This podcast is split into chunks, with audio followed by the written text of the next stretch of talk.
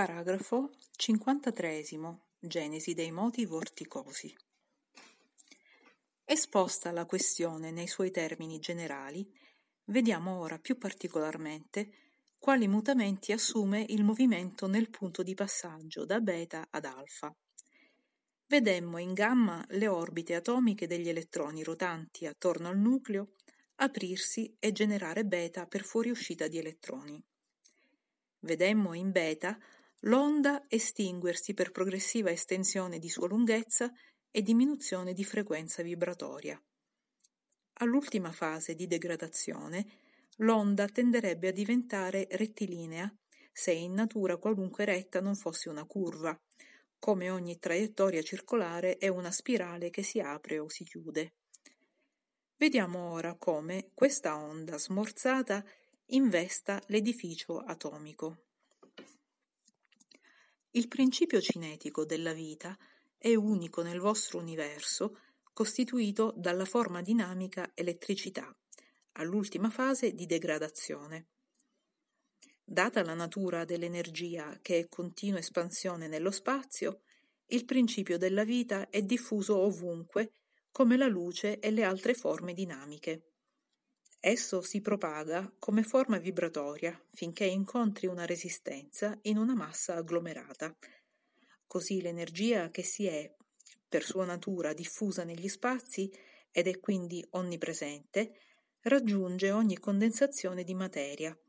Allora ne investe l'intima struttura planetaria perché è appunto la direzione rettilinea che possiede il massimo di potenza di penetrazione. Le traiettorie cinetiche rispondono diversamente a questa penetrazione elettronica, secondo il loro tipo e natura.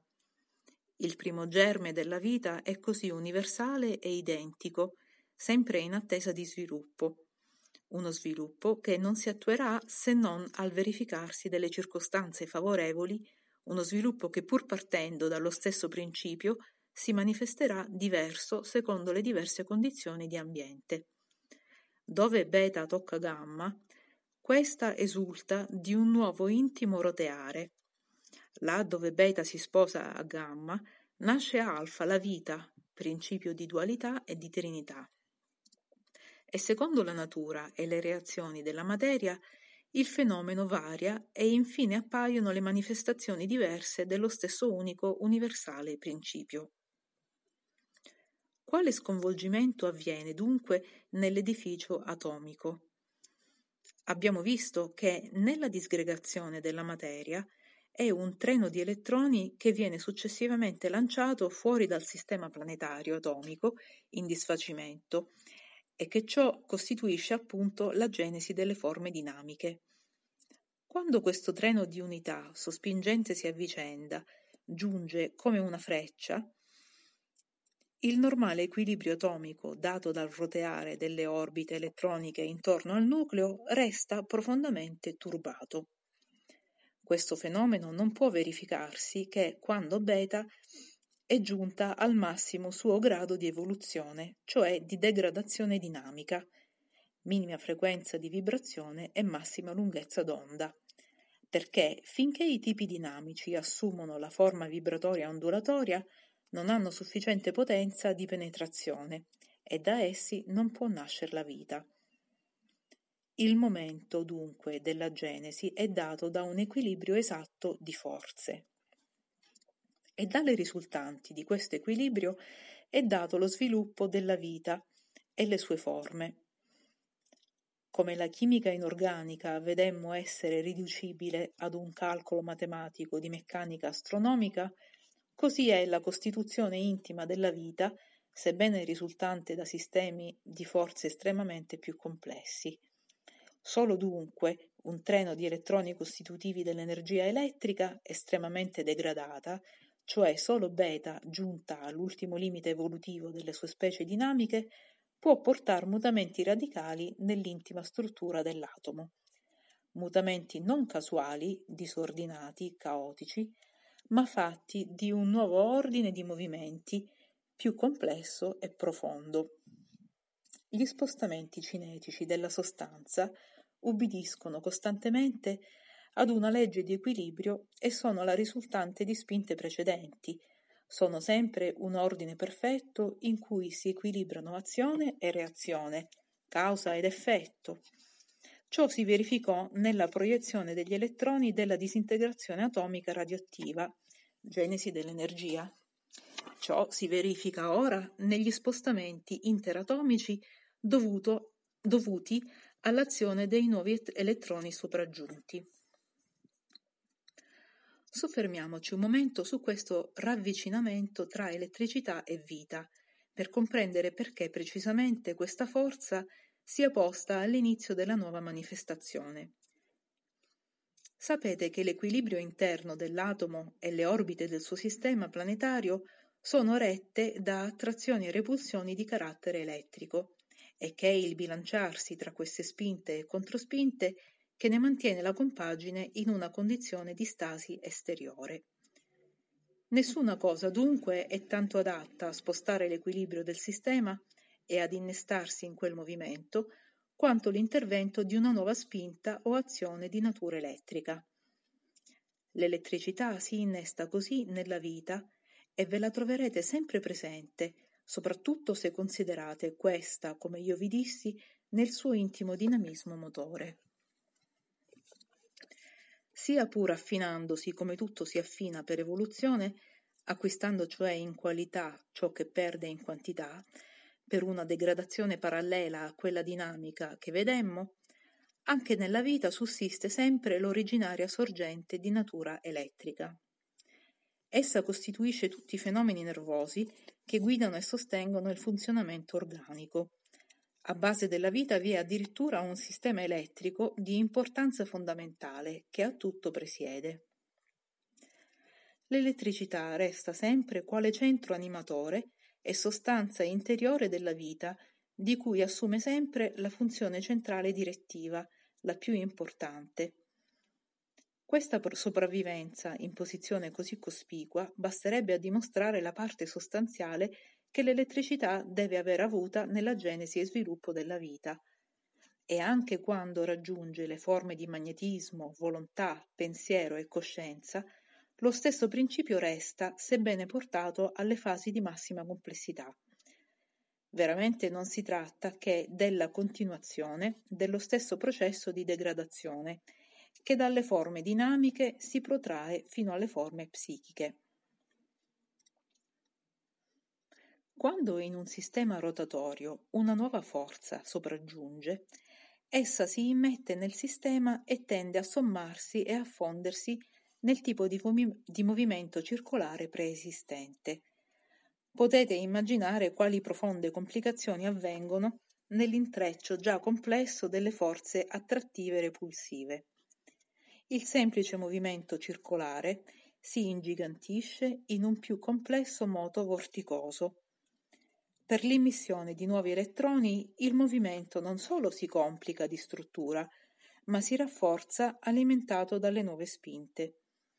Invece di un sistema planetario avrete una nuova unità che vi ricorda i gorghi d'acqua, trombe marine, turbini e cicloni. Il principio cinetico di gamma è così ripreso da beta in una forma vorticosa molto più complessa e potente.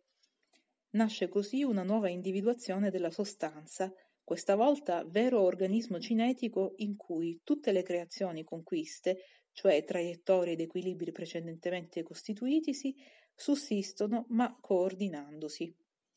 Vedremo come il tipo dinamico del vortice contenga in embrione tutte le caratteristiche fondamentali della individuazione organica e dell'io personale.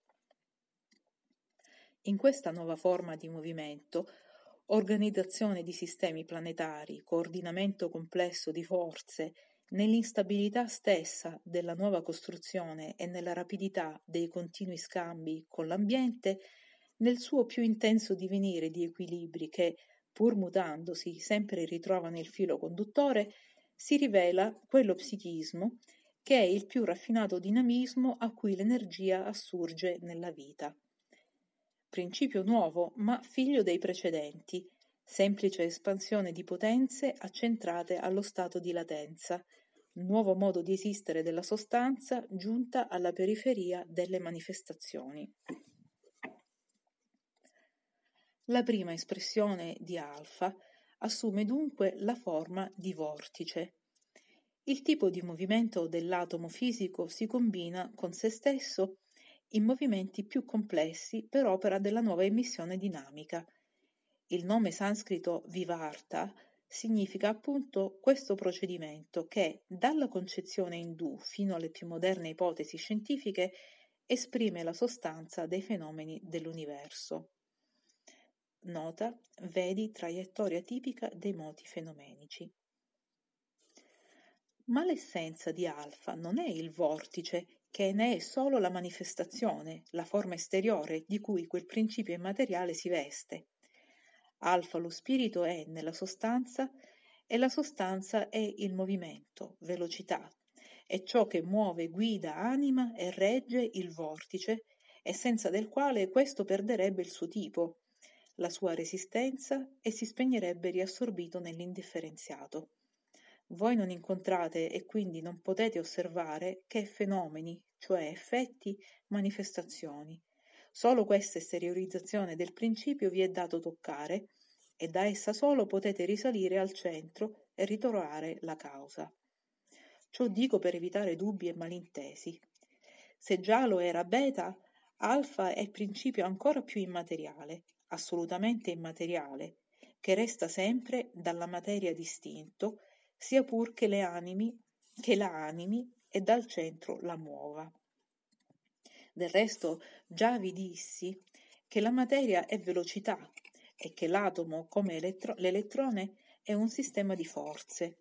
Per vortice quindi non si può intendere, anche nel senso più materiale, che un movimento che trascina con sé altri movimenti, il vostro separatismo che divide corpo e spirito quindi non ha senso, soprattutto come antagonismo. Non si tratta che di due poli dell'essere, che di due estremi, comunicanti per continui scambi e contatti, che di una zona di traiettoria in cammino.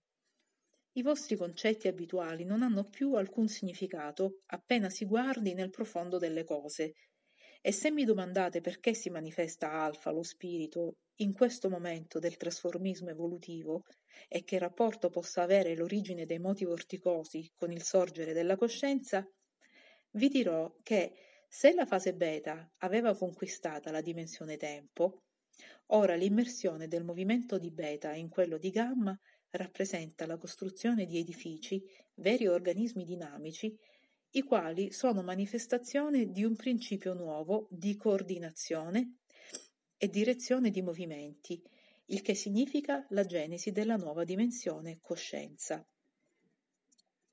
La coscienza oggi di superficie ed analitica diverrà in un ancora più complesso organismo di moti vorticosi una animatrice di potenza nuova, la dimensione supercoscienza sintetica di intuizione, la dimensione volumetrica massima del vostro sistema.